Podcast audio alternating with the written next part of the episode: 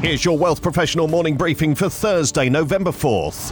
Manulife Financial Corporation has reported double digit core earnings growth for the third quarter of 2021 compared to one year earlier. Among the highlights were a turnaround for the global wealth and asset management business, which posted net inflows of 9.8 billion Canadian dollars in the quarter, compared with net outflows of 2.2 billion in the third quarter of 2020.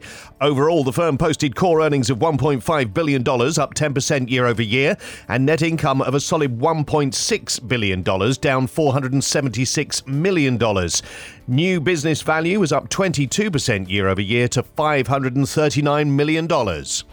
The Mutual Fund Dealers Association of Canada is reaffirming its commitment to protect vulnerable investors whose plight has worsened throughout the pandemic through a newly announced partnership. The self regulatory organisation has unveiled a two year commitment to provide financial support to the Investor Protection Clinic at Osgoode Hall Law School, which offers free legal services for wronged investors. Last year, IIROC made a similar pledge to support vulnerable investors by providing major funding to the clinic over the course of five years.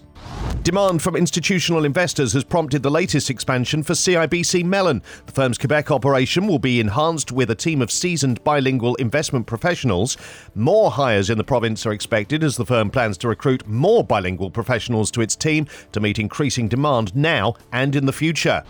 Global food costs jumped last month, extending a march towards a record high and piling more inflationary pressure on consumers and governments. A United Nations index tracking staples from wheat to vegetable oils climbed 3% to a fresh decade high in October, threatening even higher grocery bills for households that have already been strained by the pandemic. That could also add to central banks' inflation worries and risks worsening global hunger that's at a multi year high. These stories in full at wealthprofessional.ca and in our newsletters. Plus, which investment manager has launched a new fund for investors who want to easily diversify their portfolios with a touch of cryptocurrency exposure? A Meridian VP offers three simple tips for advisors to help boost resilience. And Private Financial Group joins Q Wealth Partners. For Wealth Professional Canada, I'm Steve Randall.